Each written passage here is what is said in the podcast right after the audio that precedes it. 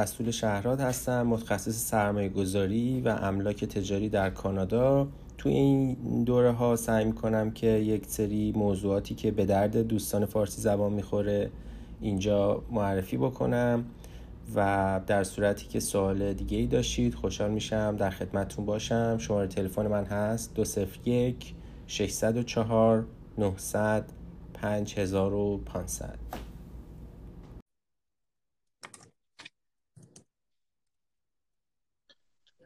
سلام حال چطور آقا؟ سلام به به پارسا جان. خوبی آقا؟ قربان مرسی. تو خوبی؟ آقا بریم سر اصل مطلب. چیکار کردی؟ منم نگیریم. ارزم به خدمتت که امروز می‌خوام در مورد شرایط مالتیپل آفر صحبت کنم باهات و کامل توضیح بدم که یعنی چی و چه اتفاقی میفته ببین ما موقعی که مارکت خیلی داغ باشه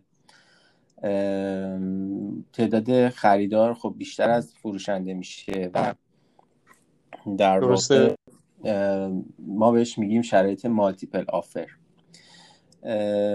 البته یه حالت دیگه هم داره به عنوان یه استراتژی. بعضی از فروشنده ها میان قیمتشون رو خیلی پایین تر از قیمت بازار می‌ذارن و این باعث میشه که خیلی توجه زیادی به اون ملک در واقع پیدا بشه. و این به عنوان یه استراتژی برای فروختن وقتی که شما یه ملکی قیمتش واقعا پایین تره یه تعداد زیادی آدم میان و سعی می‌کنن آفر بزنن و توی این رقابتی که اون خریدارا با هم می‌کنن اینا مثلا سعی می‌کنن که ملکشون گرونتر و با شرایط بهتر بفروشن.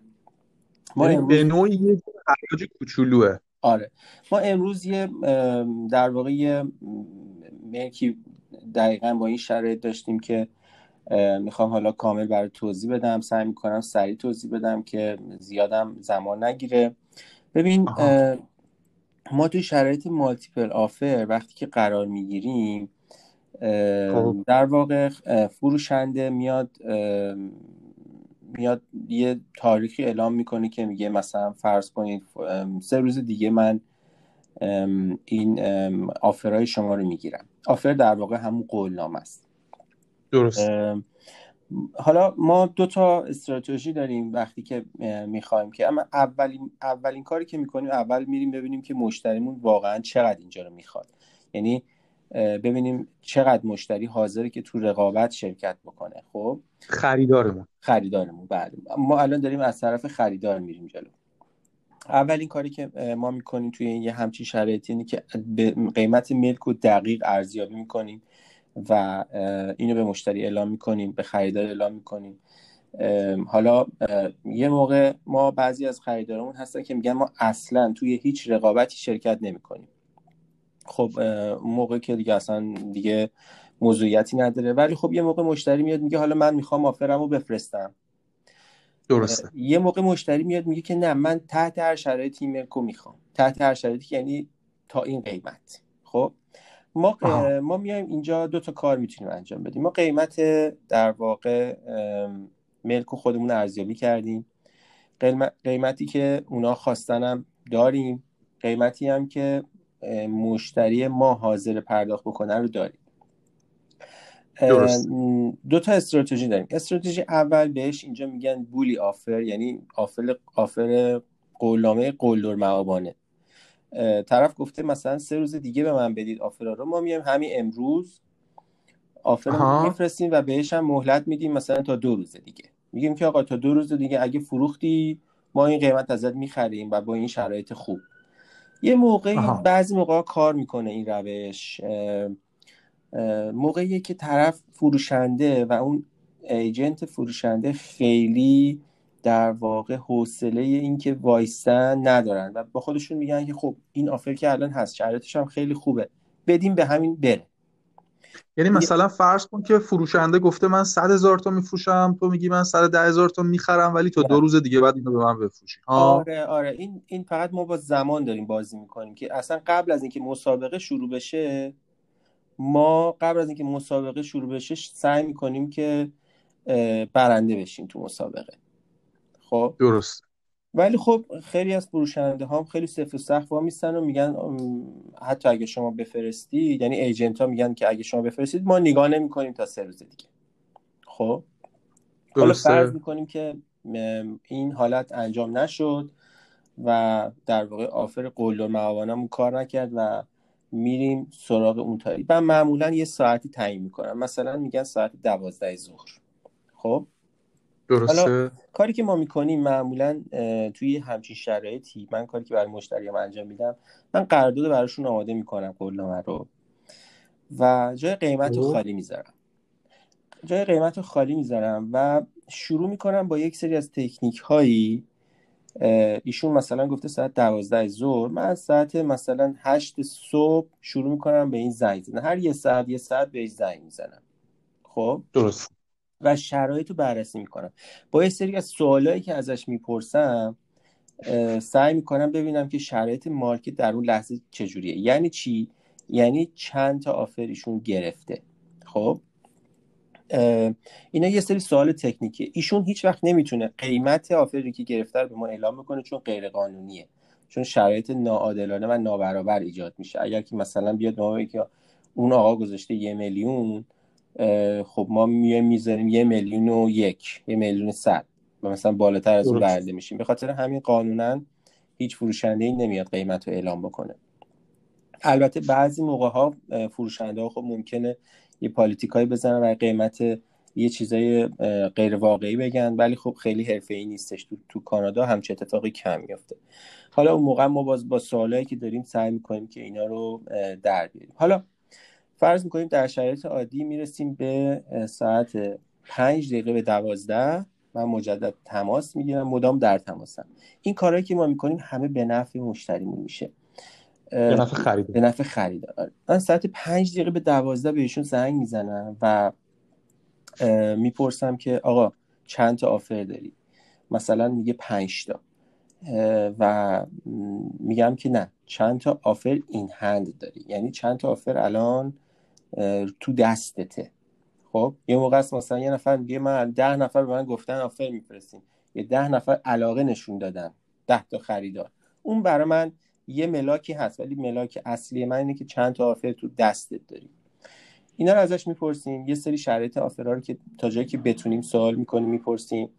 و من یه سری فرمولایی دارم که حالا اون فرمولای مقداری هم تخصصیه و در واقع مربوط به business خودمه. معمولا در بیشتر مواقع فرمولای من کار کرده و طبق تجربه مثلا اگر که ببینم که پنج نفر دیگه offer گذاشتن قیمت ارزیابی ملک خودم هم در نظر می‌گیرم قیمت asking هم در نظر می‌گیرم و می‌ذارم توی فرمولی که در واقع فوت کوزگری فوت کوزگری ماست و آها یعنی تکنیک شخصی خودته. آره و این قیمت رو پیشنهاد میدم به خریدارم. البته همزمان با خریدار چک می‌کنم. بهش میگم تو اگر می‌خوای حتما اینجا رو بگیری این قیمت اگر که نه همینجوری فقط می‌خوای شانس تو امتحان بکنی این قیمت. و در مورد کیس امروز همین اتفاق افتاد. من با خریدارم صحبت کردم. گفت نه من اون قدا نمی‌خوام که رقابت بکنم ولی می‌خوام شرکت بکنم توی این مسابقه. من بهش گفتم اوکی اینو ما می‌ذاریم ولی خب احتمال برنده شدن تو مثلا 20 درصده. می‌تونم احتمال برنده شدن من تا 90 درصد 100 درصد ببرم بالا بسته به اینکه مشتریم چقدر واقعا اینترستد باشه مایل باشه. اون همه اینا تو این فرمولی که من میگم دیده میشه. و خب. یک این اینا همه شد بحث قیمت. منتها من یک کارهای دیگه هم می‌کنم که آفرم چی کار بشه آفرم قوی تر بشه توی وقتی حالت رقابت وجود داره. اولا از اینکه من می‌پرسم ببینم اون توی غیر از قیمت اون شرایط دیگه قرار داد چیا می‌تونم به نفع خریدار یعنی اون چیزی که دقیقا خریدار می‌خواد و بهش بدم. که بتونم از رو قیمت در واقع اونو بدم قیمت رو پایین تر بزنم. مثلا چه کاری مثلا فرض کن روز سند رو من می‌تونم با فروشنده چک کنم بگه مثلا میگه که من فرض کن فلان تاریخ مثلا دوست دارم بیام سند بزنم. فلان تاریخ مثلا می‌خوام تخلیه بکنم move کنم از خونه بیرون. من اینو خب. با فروشنده با خریدار خودم چک می‌کنم میگم که فلان تاریخ okay؟ میگه okay. من همون تاریخ رو براش می‌زنم. یا اینکه فرض کن ما یه چیزی داریم به نام قولنامه شرط دار. بهش ما میگیم کاندیشنال آفر معمولا در معمولا در شرایط نرمال ما آفرامون رو کاندیشنال می‌ذاریم. یعنی خریدار باید یک سری شرایط در واقع براش ایجاد بشه تا اینکه این قولنامه قطعی بشه. قبل از اون خریدارش تعهدی نداره فقط فروشنده تعهد داره. قولنامه رو ما می فروشنده تعهد میده که یه تایمی بده به خریدار که تو اون تایم خریدار بره دنبال این شرایط. مثلا خریدار میگه من اینجا رو به این شرط می‌خرم که بتونم فلان وامو بگیرم. و یک هفتم زمان می‌خوام. دو هفتم زمان. معمولا معمولا یک هفته ما زمان می‌گیریم. توی این یک فروشنده تعهد داده که ملکو بفروشه. خریدار تعهد نداده که ملکو بخره. خریدار فقط تعهد میده که بره اگه وامو گرفت ملکو آره بخره. بره دنبال کار وامش. بعد از یک هفته اگه دید وامش جور میشه میاد ما یه زمینه قرارداد می نویسیم و اون موقع است که قرارداد قطعی میشه. حالا. یعنی تو در حقیقت یه کاری می‌کنی که فروشنده از خودش انعطاف نشون بده. آره. آره. این در شرایط عادیه. در شرایطی که مالتیپل آفر میشه این دوباره یکی از برگه هایی که ما می‌تونیم بازی بکنیم. و ما میایم میگیم که آقای فروشنده ما اصلا هیچ شرایطی هم نمی‌ذاریم. یعنی به محض اینکه شما امضا کردی قبول کردی ما میایم ما لامسام نقد پرداخت می‌کنیم نه نقد که پول کامل که زمان سند تحویل میشه ما پیش پرداخت یا دیپازیت رو زمانی که شما امضا کردی قبول کردی ظرف مثلا 24 ساعت یا 48 ساعت به تو پرداخت می‌کنی به تو هم که نه اون میره تو دفتر. یعنی یه یه مرحله آفرمون قوی تر میشه. دوباره داریم یه امتیازی میدیم. خب آدمای کمی می‌تونن این ریسکو بکنن. آدمای کمی پول نقد دارن که نمی‌خوان وام بگیرن یا مطمئنن که می‌تونن وام بگیرن و این شرایط رو نمی‌ذارن. اینه که این هم یکی از برگاهی که ما استفاده می‌کنیم کش آفر. من امروز آفر کش گذاشتم. به خاطر اینکه خریدارم مثلا به من گفت که من یه میلیون خورده ای کش دارم و می‌تونم اینجا رو خودم حتی بدون وام اینجا رو به نام بزنم. و یعنی کش آفر میشه خرید در حقیقت بدون, بدون شرط. بدون شرط. و خب خیلی آدمای کمی هستن که می‌تونن توانایی رو دارن که این ریسک رو بپذیرن ولی خب در, در مقابلش ما می‌تونیم قیمت خوب بگیریم برشون همون داستانه این که حالا پول داشته باشی پولم در میاری کسی که بتونه کش آفر بذاره خب قیمت ارزونتر هم می‌گیره. و ولی خب یعنی به نوعی خ... به نوعی فروشنده مطمئن میشه که این خریداره حتما پول داره مثلا یک هفته معطل نمیشه اگه مثلا وامش جور نشه برنامه هوا نمیشه. بعد ولی به هر حال تو یه پیش پرداختی میدی و بعد الو الو قطع شد ببخشید. من داشتم شما داشتی می‌گفتی که آره ببینید این شرایط کش آفر اینجوریه که شما تعهد میدی که یه دیپازیتی پرداخت بکنی و در تاریخ سند بیای سند تو انتقال بدی.